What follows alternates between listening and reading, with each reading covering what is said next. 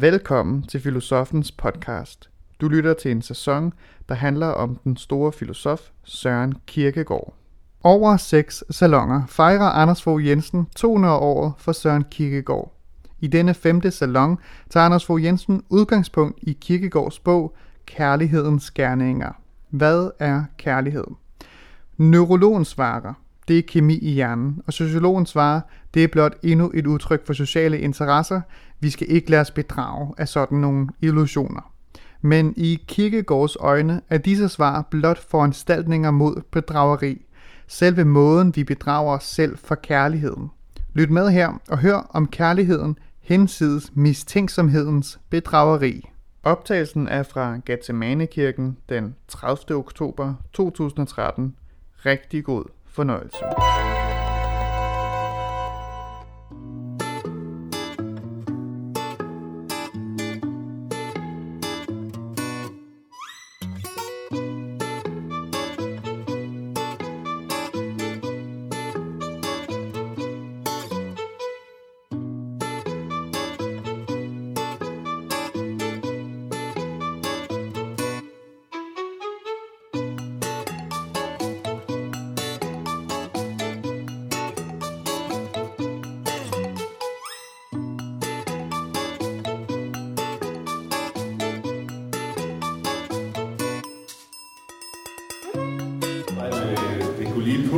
Jeg tror, som Birgitte siger, at det kan jo lyde som om, at det er meget lettere, når vi taler øh, kærlighed, når vi taler angst. Øh, men det er ikke sikkert, at som regel, eller som sædvanligt, så er Kierkegaard ret krævende på det her område.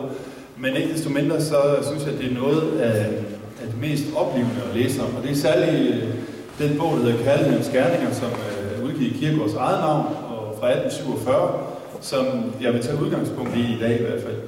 Øhm, og der, hvor man kan forestille sig øh, nogle personer, som har et nar, eller som gør nar af kærlighed, eller siger, du skal ikke tro på kærlighed. Det er selvfølgelig det mest oplagte, man kan tænke på, det er et menneske, der er blevet svigtet. Altså en, der har elsket en, men øh, han gik sin vej, eller han fandt en anden, eller han holdt op med at elske, eller hvad der nu er sket. Så vil en øh, meget normal reaktion, som vi sikkert alle sammen har mødt, det er, at så trækker man følehornene ind og siger, du skal ikke tro på kærlighed. Øh, kærlighed findes ikke. Det er et øh, gøjebillede, som kan vare for en tid, men lad være med at tro på det. En anden type, man kan møde, som, øh, hvis vi nu kalder den første type for kynikere, øh, så kunne en anden type være det kolde hoved. Altså den, der siger, at når hjertet bliver varmt, skal man holde hovedet koldt. Eller som siger, du skal, øh, vi har sikkert også flere, der har mødt nu, der både gør nar af parforholdet, men også gør nar af, at nogen faktisk øh, elsker nogen. Og siger, øh, det, er, det er sgu lidt latterligt med de her øh, folk der, ikke? Og det kan jo både være, at det er lidt latterligt, som de går rundt og er men måske endnu mere, det er lidt latterligt, som de går rundt og, og, og tror på kærlighed. Øh, tror på hinanden. Og endelig så er der også en tredje type udover kynikeren og det kolde hoved, øh, som ikke er Kierkegaards figur, men som jeg bare bruger lige nu til at forklare det med. Og det kunne være sådan en selvkærlighedsudpeger. Altså den, der siger, hun elsker, men i virkeligheden så forelsker i sig selv, og det er bare fordi, hun synes, det er fedt at elske. Eller vi hører det også i, tit i form af folk, der øh, yder nødhjælp i Afrika. Ja, ja, men det er bare fordi, han er så forelsket i sit eget selvbillede, eller det er fordi, at han, øh, han er i virkeligheden ikke vild med at lave noget øh, for afrikanere. Han er bare øh, ligesom glad for, at han går rundt og er sådan en, der er kærlig. Så i virkeligheden er han selvglad. Altså de tre, vil jeg mene, de siger det samme. Kynikeren og det kolde hoved og selvkærlighedsudpeger. De siger, øh, du skal ikke tro på kærligheden, du skal tro på det, du ser. Du, du skal tro på, at du kan se, at kærligheden ikke er der. Øh, den er, det er bare sådan et, et gøjlerbillede, eller det er noget, folk de stiller op foran sig, som om de er næste kærlige, men de er bare selvkærlige. Tro nu på, hvad du ser, og hvis du tror på, hvad du ser, så vil du vide, at du ikke skal tro på kærlighed. Og der siger Kierkegaard allerede i øh, indledningen til den her kærlighedens gerninger, at, og nu vil jeg bare lige læse et lille citat op, men pointen er, at hvis man kun tror på det, man ser, så går man glip af det væsentligste i livet. Der som det var således, som indbilds kløbt, mener stolt af ikke at bedrages, at man intet skulle tro, som man ikke kan se med sit sanselige øje, der burde man først og fremmest lade være med at tro på kærlighed. Og pointen er så, øh, at hvis du, hvis du gør det, så bliver du netop bedraget fra det sande. Altså, det som de her folk, der siger til en, tro nu kun på det sande, de bedrages for, det er i virkeligheden det sande. Så der er to former for sandhed på spil. Øh, og for øh, nogen, som måske har været her i foråret, hvor vi skælder mellem objektiv og subjektiv sandhed, så er det jo det, at man er ligesom videnskabsmanden, ikke? Man, er, man prøver at tjekke af hele tiden, fordi man vil endelig ikke tage fejl. Og hvis vi så laver Kierkegaard endnu en skældning her, som er lidt vanskelig, øh, men som jeg godt mener, man kan forklare, nemlig, at der er forskel på at tro det usande og ikke tro det sande. Altså, der er forskel på at tro det forkerte, og så ikke at tro det sande. Altså, at tro det forkerte eller at tro det usande, det kan være, hvis man tror, at Frankrig er større end Rusland. Ikke? Så, så, så, så tror man det usande. Øhm, hvor, hvad vil det så sige ikke at tro det sande? Altså nu, nu kommer jeg igen med sådan et lidt øh, værtsligt eksempel for at forklare, hvad Kirkegaard mener. Ikke? Det er ikke fordi Kirkegaard taler om fodbolddommer, vel? Men hvis man forestiller sig en, en fodboldsituation, hvor øh, der til synligheden er straffespark, men dommeren tror ikke på det, øh, så han fløjter ikke straffespark. Og vi er nogen, der helt tydeligt synes, der er straffespark. Ikke? Så kan man sige, at dommeren, han tror, øh, så kan man sige, at dommeren tager fejl. Ikke? Han tror, det er usande. Han tror, at angriberen filmer. Men sandheden er, den objektive sandhed er, der er straffespark. Så dommeren tror, det er usandt. Men den måde, hvorpå at dommeren ikke tror, det er sande, det er, at han tror ikke på, at fodboldspilleren har gode intentioner. Han tror ikke på, han tror, at angriberen vil det falske, eller han, han vil have straffespark, selvom han ikke har ret til det.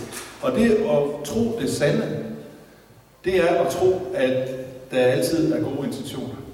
Øh, og øh, altså, man kan sige, det er måske en fodbolddommers rolle ikke at tro det sande, nu om dagen i hvert fald, hvor, hvor det at filme, det er jo ikke længere umoralsk, men bare en del af gamet.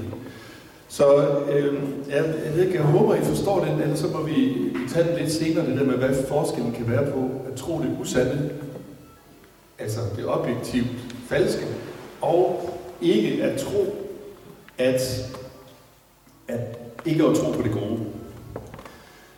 Øhm, og Kirkegaards fortsættelse af det her med, at hvis man kun tror på, hvad man ser, så skal man ikke tro på kærligheden, den, den lyder så, at bedrage sig selv for kærlighed er det forfærdeligste, er et evigt tab, for hvilket der ingen erstatning er, hverken i tid eller i evighed. Det vil sige, at de her folk, som jeg startede med at nævne, kynikeren, eller det kolde hoved, eller selvkærlighedsudpegeren, de er i gang med at opstille foranstaltninger for ikke at blive bedraget. Men dermed gør de det forfærdeligste, de kan gøre i livet, nemlig at bedrage sig for kærligheden. Øhm,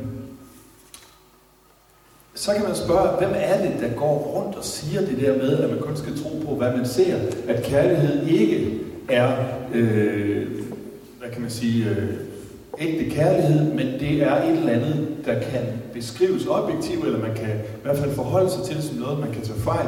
Jeg synes, der er nogle andre figurer også i vores, øh, i vores øh, tid, som øh, selvfølgelig mest tydeligt måske neurologen, ikke? Hun siger, at du skal ikke tro på kærlighed, det er kemi i hjernen. Eller øh, biologen, som siger, du skal ikke tro, at hun elsker ham, det er fordi, at han har et symmetrisk udseende. Så øh, hun vil gerne parre sig med ham, og det er fordi, det, det kan forklares biologisk. Eller, som jeg også hørte, øh, nu er der kærlighedsfestival i Aarhus her i øh, sidste år. Nej, øh, foråret var det. Og, øh, og der hørte jeg en sociolog, der sagde, ja, men folk de finder altid en inden for samme sociale klasse alligevel. Ikke? Så hun elsker ham, fordi han er den sociale klasse. Selv nogen som sociologen og, og biologen og neurologen, de slutter sig til den her øh, rand af folk, der så vil sige, ja, tro, skal kun tro på, hvad du ser. Og det er jo det, vi ser, når vi kigger i mikroskopet eller i statistikken, det er, at øh, kærlighed er øh, noget bestemt. Det er ikke noget, man skal i den forstand tro på. Øh, Kierkegaard siger også noget med, at det er faktisk, ligesom det er, det er faktisk lettere at vække en sovende, end det er at vække en, øh, som, øh, ja, hvordan siger han det, en, der er vågen, eller en, der drømmer, at han er vågen, han er svær væk, fordi han tror allerede, at han er vågen. Så det er faktisk lettere at forklare et barn det her, end en sociolog. Men, øh, fordi barnet har endnu ikke den, sand, den forestilling om, at han er i det sande, som, som, øh, som biologen og sociologen har. Okay, det var sådan lidt, lidt indledningsvis om, at det er farligt kun at tro på, hvad man ser. Det næste, jeg vil lige sige lidt om, om også om, om videnskab og pligt, og så vil jeg ellers gå over til det, som jeg synes er væsentligt i, i øh, her, nemlig kærlighedsbuddet, øh, som det hedder i kristendommen, som jeg synes er ret vanskeligt at, at, at leve efter, eller forstå, hvordan skal jeg leve efter det, det der, som i Matthæus øh, evangeliet blandt andet hedder, du skal elske din næste som dig selv. Når nogen har mistet en, som de elsker, ikke, så siger vi det her fra revyvisen, der kommer altid en pige og en sporvogn til. Ikke? Der kommer altid en pige og en sporvogn til. Øh, eller som mine forældre, ja, der, der, der, er en anden, der kommer en anden pige, Anders. Det, det, det skal nok gå. Ikke? Der kommer altid en pige og en sporvogn til. Hvad betyder det? Det betyder to ting. Det betyder for det første, du kan godt elske en anden, end hende, der forlod dig. Og det andet betyder, at verden sørger selv for det. Ligesom transportvæsenet sørger for, at der kommer en sporvogn. Ikke?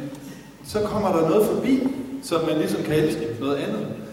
Øhm, og, og hvad er det gode ved det? Jamen det er, at det var bare lidenskab, men lidenskaben kan også opstå med en anden.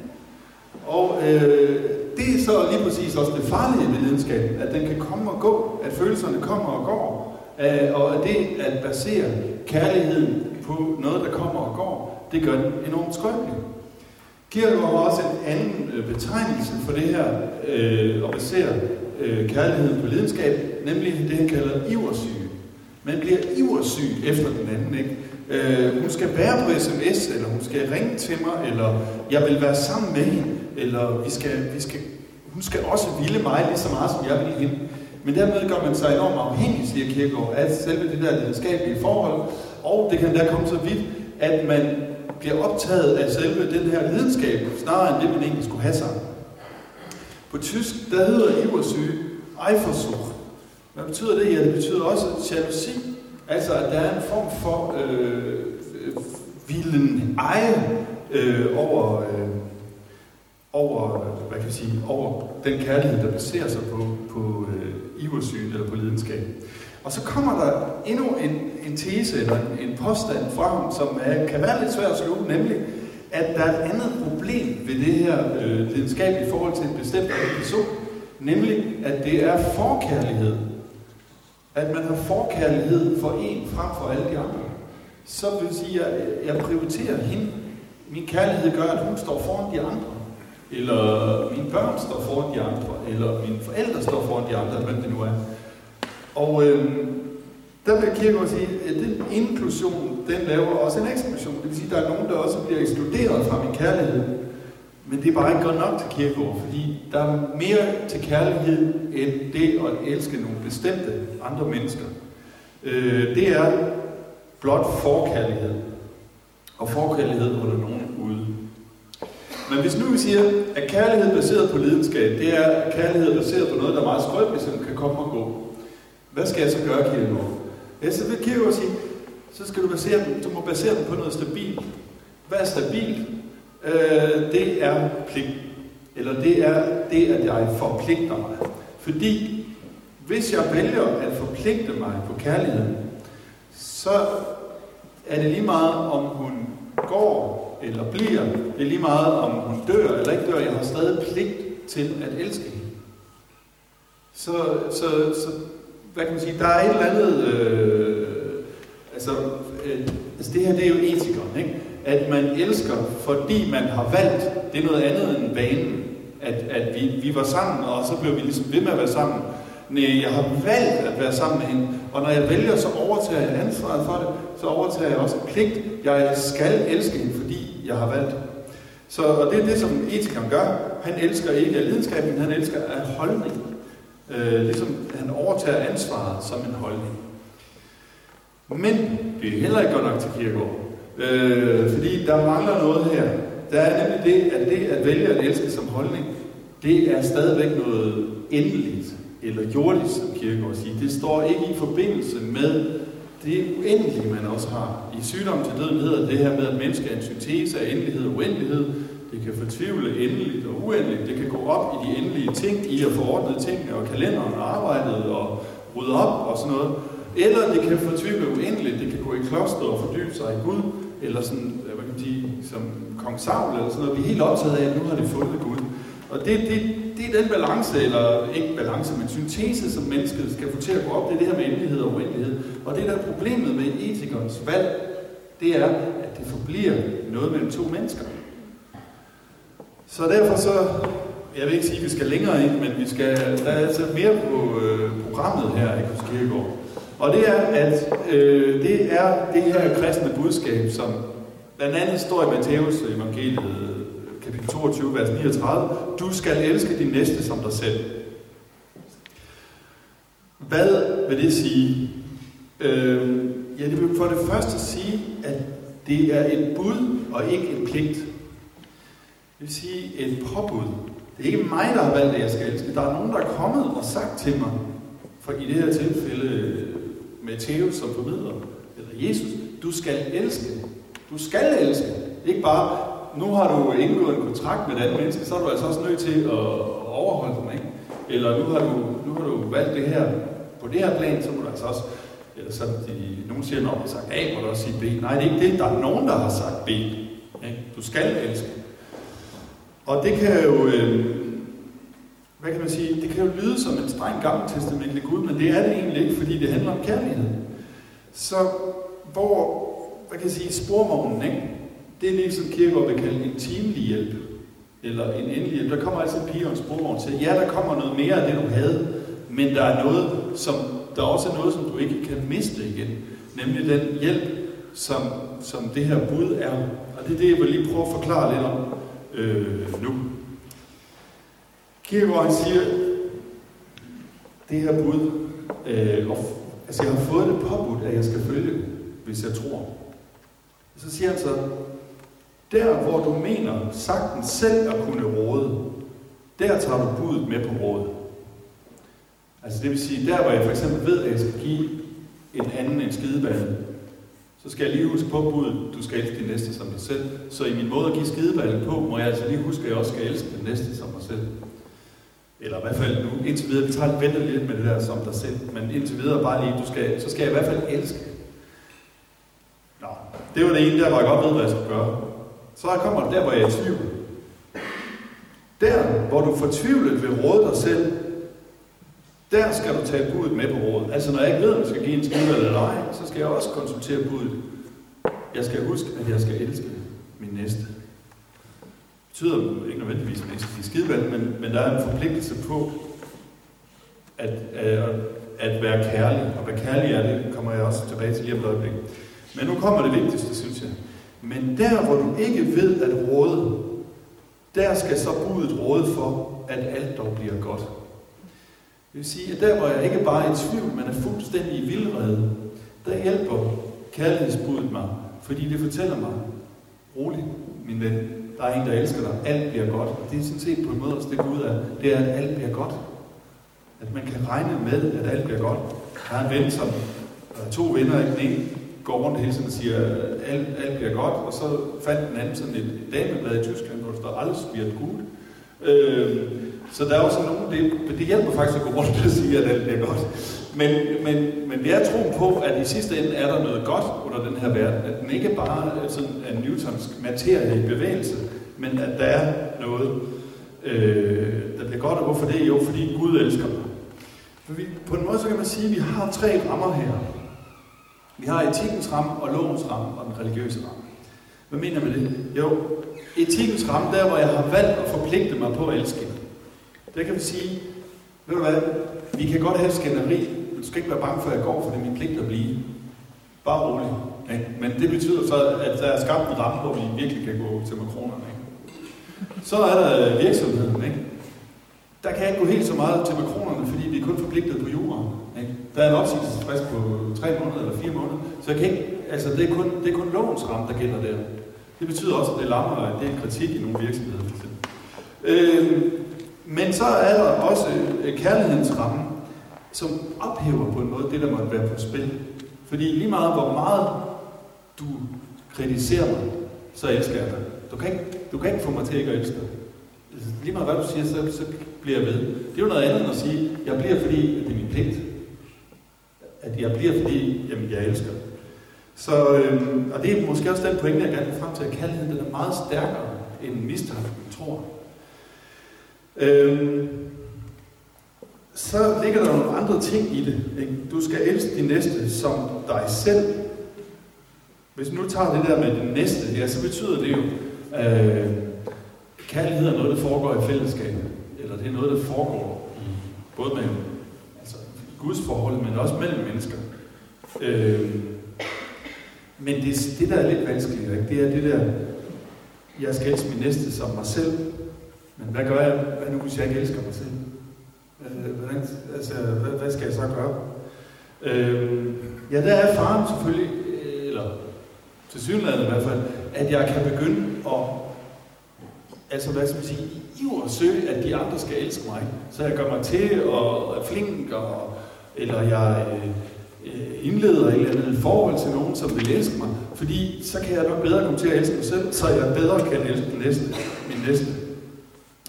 Øhm, men det er så ikke Kirkegaards model, vel? det er faktisk, at jeg må lære, at jeg kan godt elske mig selv, fordi hvis Gud han kan elske mig, og Gud ved alt om mig, og hvis han kan elske mig, øh, så er der åbenbart øh, også grund til at elske mig selv.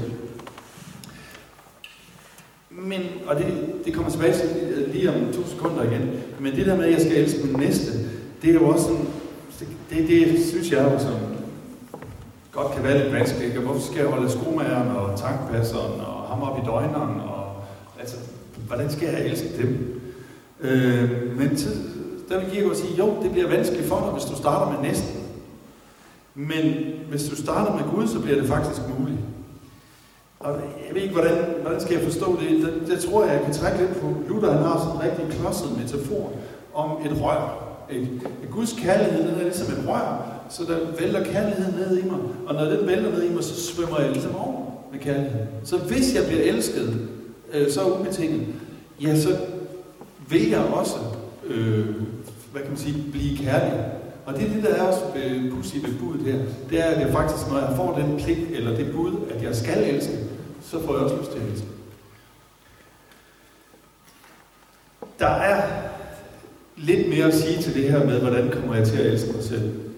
Eller hvordan laver man et menneske, der kan finde ud af at elske andre? Det må jo være et spørgsmål, som alle forældre stiller sig.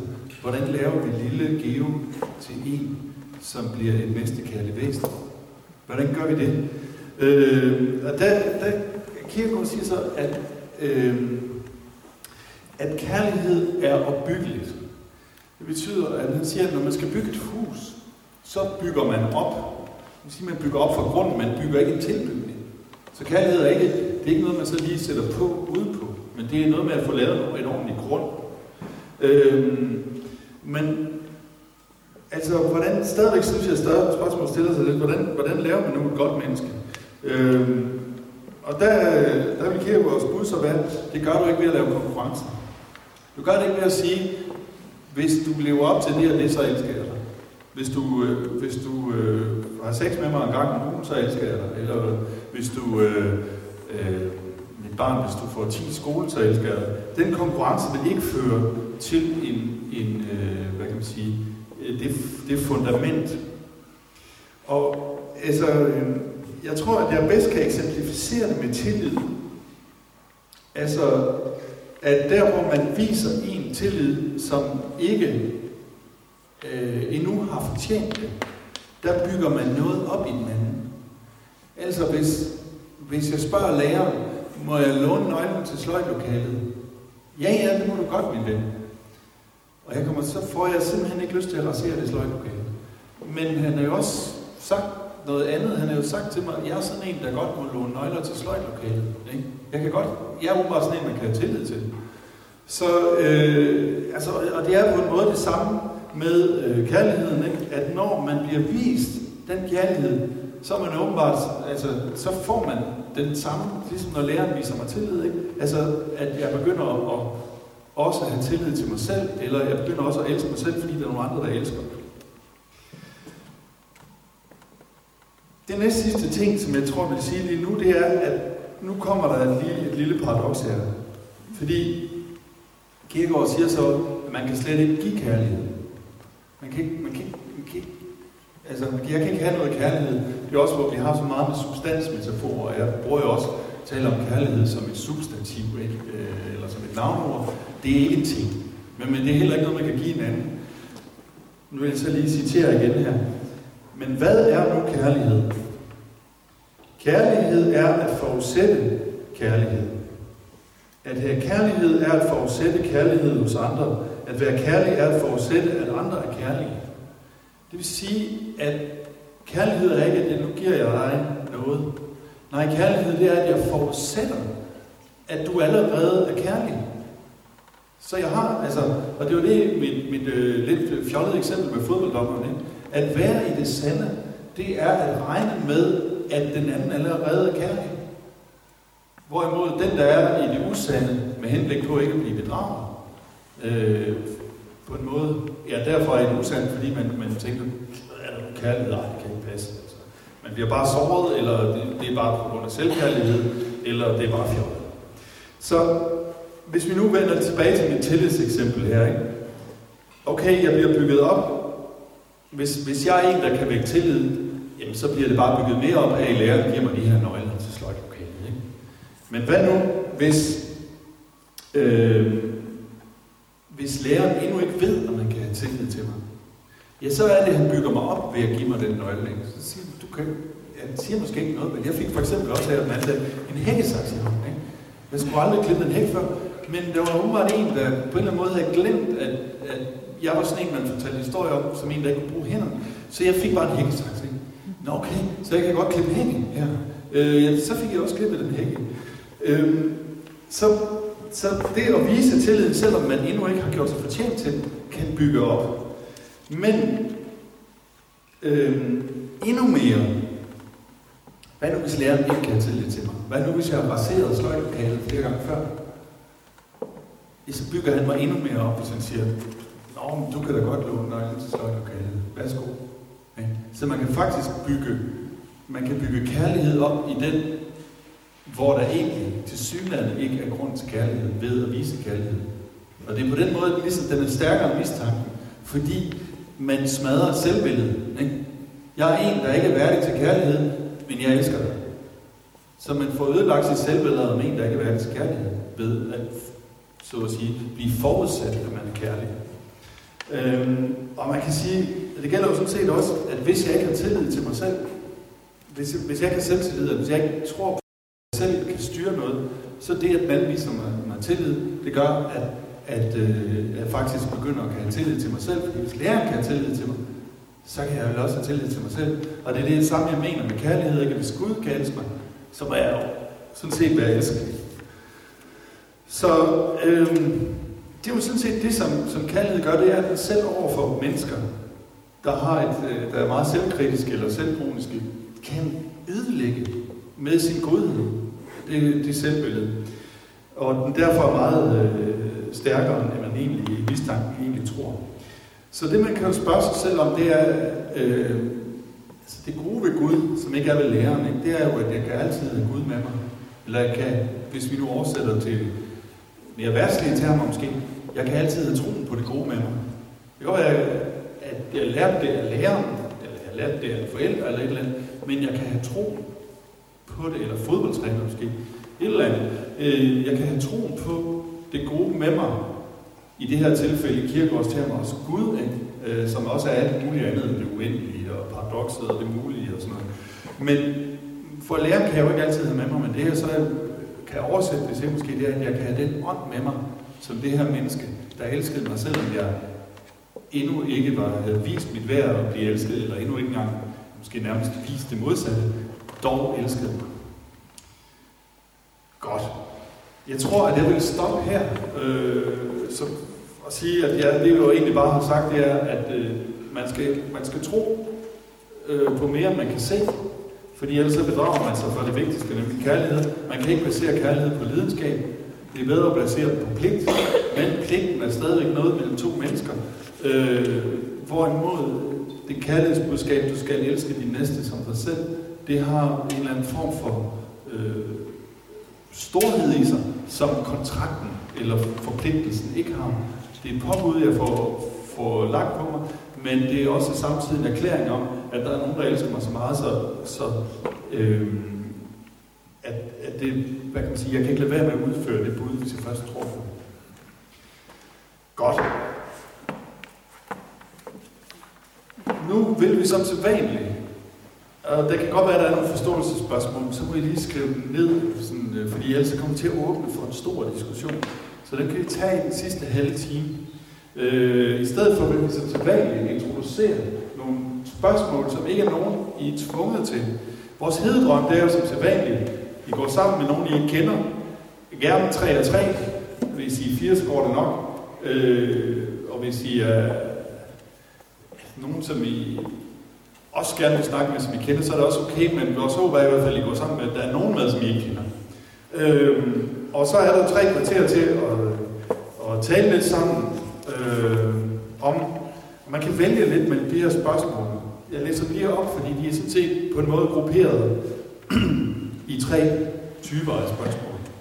Og det ene er det her sidste, som jeg lige talte om med mit eksempel om læreren. Ikke? Altså, man kan også spørge om læreren egentlig ikke er Men har du nogensinde mødt et menneske, der altid får usatte kærlighed i andre? Hvem var det? For eksempel kan man fortælle lidt om, hvor lærte man vedkommende at kende.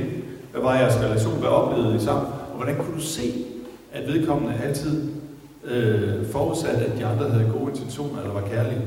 Lærte han eller hun der noget? Og hvordan har du, hvad kan man sige, hans eller ens ånd med dig i dag? Altså, er der nogle situationer, hvor du kan tænke på vedkommende og, og have den ånd med? Det kunne være den første, hvis man godt kunne tænke sig at snakke om det. Så er der også det øh, andet tema, der er det mere etiske tema. Altså, øh, som, øh,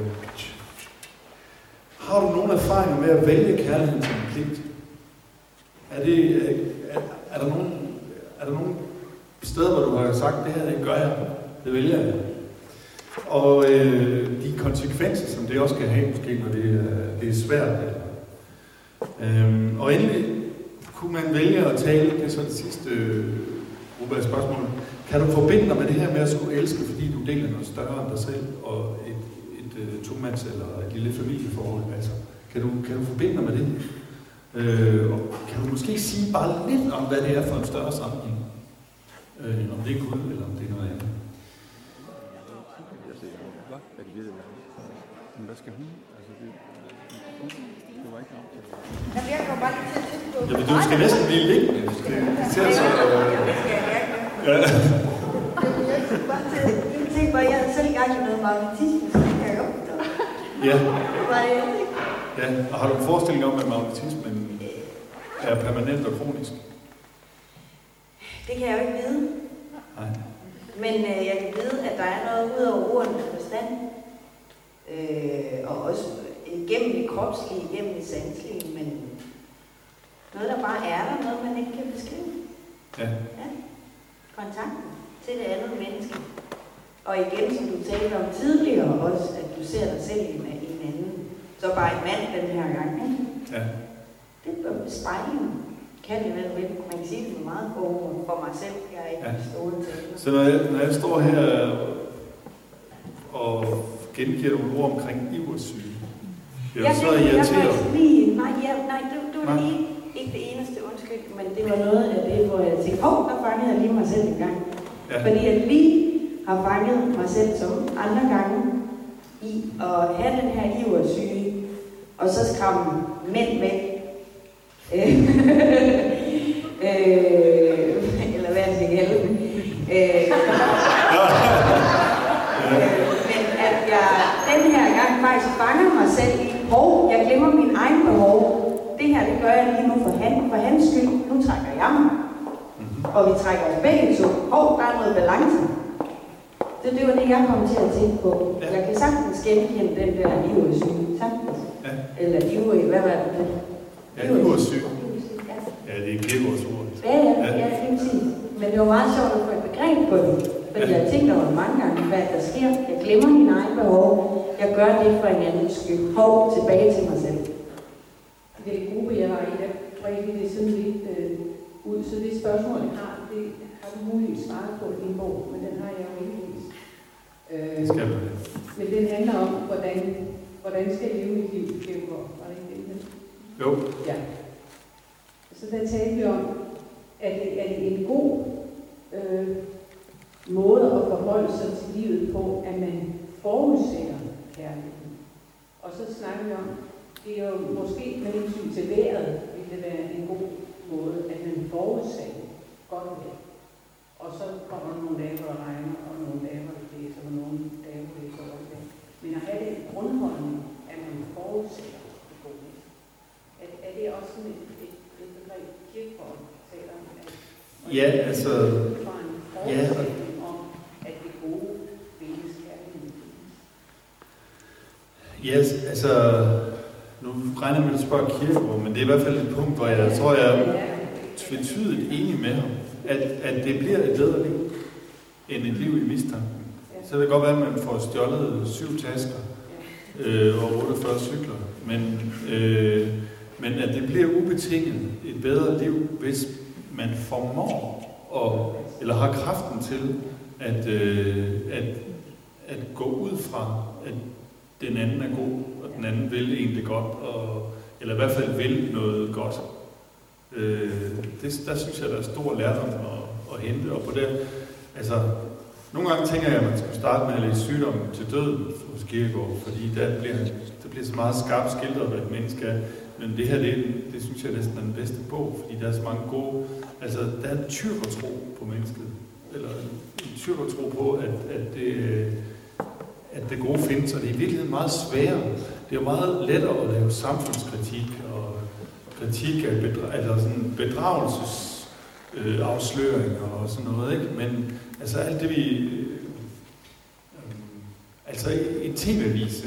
Den er, øh, og tillæg til tv det handler jo ikke om andet end nogen, der ikke har gjort, hvad de skulle, nogen, der er blevet bedraget, nogen, der øh, på en eller anden måde har et ansvar, som de ikke har levet op til. Men det er jo meget svært at stille sig op og skrive 300 sider om, at det gode findes. Øh, og det, er derfor det er jo meget mere fantastisk værk. Mm. Så jeg vil også sige, at, at sådan dybest set, så er det vel også en af de eneste mulige livsholdning, vi har, hvis vi skal have et godt? Jo, altså man kan sige det andet, den, den livsholdning, der siger, øh, jeg øh, skal kun tro på, hvad jeg ser, eller jeg må beskytte mig mod bedragelse, det er en meget mere defensiv livsholdning, som, som dermed vil Kierkegaard sige bedrage sig for det væsentligste.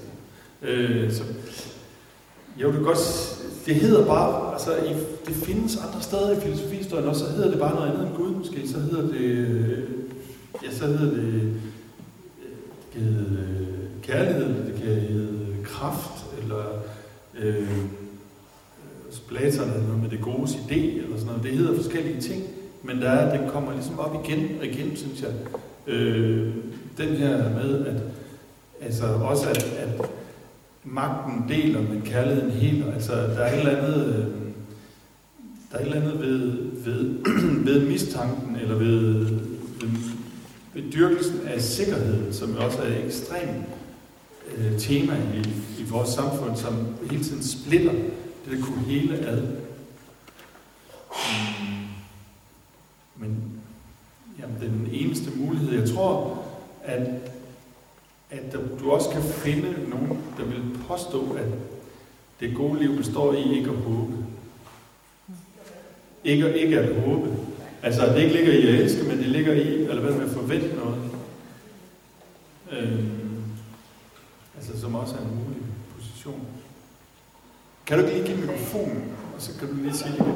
Okay synes, det er også fedt, at kvinder nu får en mikrofon. sådan- Ja, og nu så bliver sagt kvinder, der kunne sikkert også appliceres på tv-avisen. Det, det var bare sådan en, dunder kommentar, men det ligger måske væsentligt om, at han kender en gruppe til de fem kvinder, som mødes gang imellem, og de bruger tiden på at svine lidt til dem, fortælle, hvor dårligt de har det, og hvor irriterende deres eks er, og børnene og alt det, og så kan de gå i seng om aftenen. Så siger de, mm, Det var en dejlig dag. Ja, Og så er der næsten sagt, at vi må snart ses igen ja. Og, og der, der synes jeg altså også, det ligger implicit i det, du siger, at som kirke vil sige, men de kan ikke gennemskue, hvad det gode er. At det er, det er ikke, nu oversætter jeg så til, for ikke lige at træde for meget øh, kvindeovertagen, for jeg tror jeg altså også, det kunne være mænd, men nu oversætter jeg så til øh, kontantudsendelser. Ikke? Øh, de, de, kan, det kan de godt, de kan svine alt muligt til, men, men det ændrer ikke på, at et samfunds orden er godt, og på samme måde, at øh, altså, det her det forbereder jo også øh, senere, at vi får sådan noget som psykoanalyse, som beror på, at det kan menneske. Mennesker kan altså ikke gennemskue sig selv, og det ved ikke altid, hvad der er godt. Øh, og vil du ikke også, er det ikke også det, du siger, at de ved ikke, hvad der er godt for dem? Ja. Jo, jeg tror nok, jeg tror nok, de ved, hvad der er godt. Men man vælger lige umiddelbart det, man kan overskue og tage. Jeg tror godt, de ved, hvad der er godt, men nogle gange så vælger vi lige det, vi umiddelbart kan overskue Ja. og tage ind, hvor vi kan, hvor vi kan få ret, hvor vi skal kæmpe mod argumentationen og alt argumentationen og hverdagen. Så øh, jeg skal ikke komme klog på lige præcis. hvad Men det, er også, det var egentlig også lidt det, der... Jeg, måske, jeg siger det selvfølgelig, fordi jeg også godt til dels kender det for mig selv, når jeg nogle gange ryger ind i nogle sammenhæng, hvor det er nemmere at sidde og tale om alt, end bare noget dumt. Ja, men, men og det var sådan set også det, der lå øh, i, i, det her svar, det er, at nadet er en meget mindre kraftkrævende præstation end jaget, synes jeg. Og, og som jeg selvfølgelig også kender fra mig selv. Ikke? Men så må man så bare sige, øh, tilgive dem, til de har ikke mere kraft. Altså, det er det, de formår her, efter en lang arbejdsdag. Eller jeg selv formår. Jeg må også tilgive mig selv nogle gange. Ikke? Jeg sidder, I stedet for at sidde her og prøve at tage lokalet, så sidder jeg og sviner til det. Til, sådan noget, ikke? Jeg tror, min det er sådan. Øh, et spørgsmål omkring, øh, hvordan Kirkegaard forholder sig til andres kærlighed. Øh, helt konkret, når jeg ser mine børn have kærlighed til hinanden, øh, er faktisk større, end de har kærlighed til mig, og jeg har kærlighed til dem. Øh, Ja. Og det er noget, der overrasker mig i mit liv, personligt. At, at, at øh, min erfaring med kærlighed øh, vokser, når jeg ser deres kærlighed. Mm. Og det er ikke bare fordi, at deres mor kan faktisk ske øh, mellem venner, jeg kender, eller forhåbentlig kommer mine forældre en dag kunne tage hinanden i hånden. Det har de aldrig gjort. Men, men den kærlighed, som er mellem andre, hvordan Kirkegaard forholder sig til det, øh, de andres kærlighed faktisk. Øh, at være vidne til det.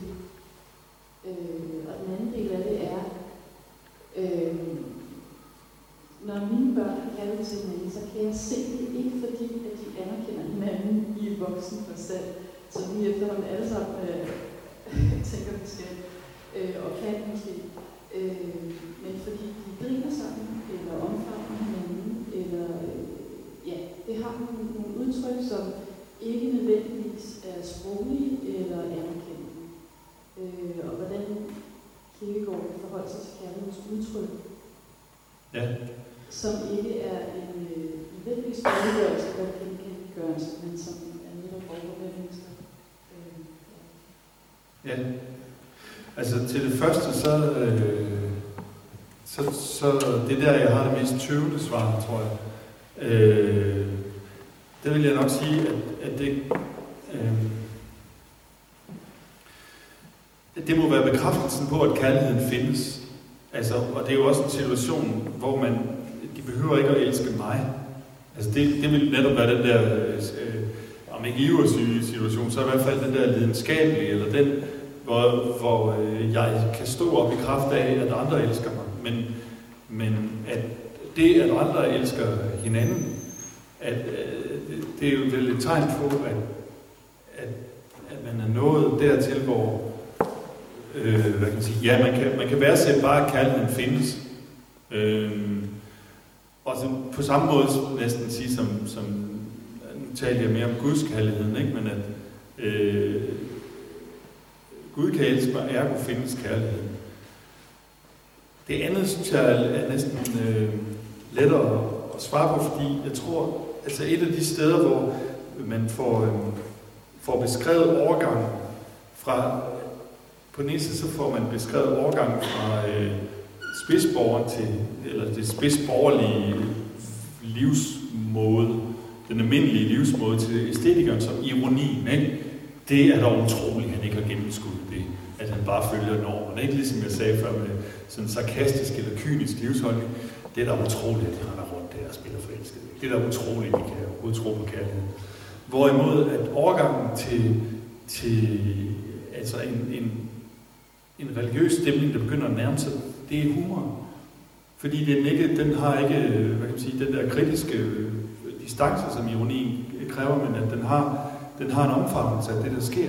Og måske er det også det, du beskriver det der med, at de griner, eller de, de laver et eller andet. Ikke? Det, det, ikke, det er ikke en... Øh, altså, hvis nu sagde jeg før, magten deler og kærligheden deler, men ironien deler også, og humoren heler, altså, eller heler, den, den forener en med, med det der.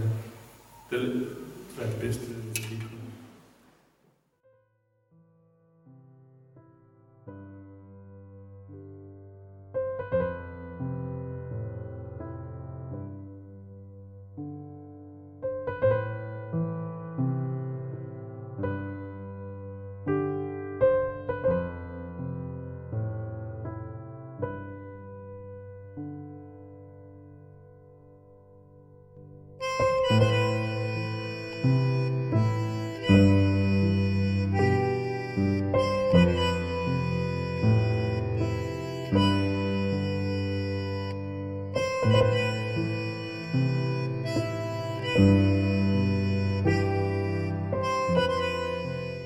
Du har lyttet til Filosofens podcast.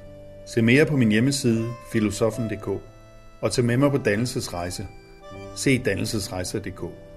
Mit navn er Anders Fogh Jensen. Tak fordi du lyttede med. thank you